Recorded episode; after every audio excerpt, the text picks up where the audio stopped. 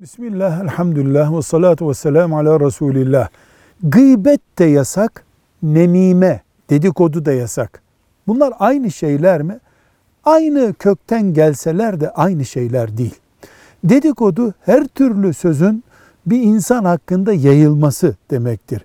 Gıybet bir insanın arkasından onun hoşlanmayacağı şeyi konuşmaktır.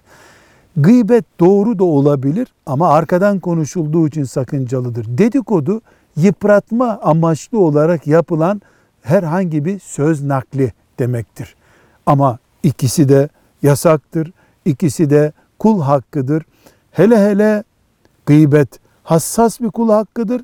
Hele hele nemime dedikodu cennetin önünde ciddi bir engeldir. Velhamdülillahi Rabbil Alemin.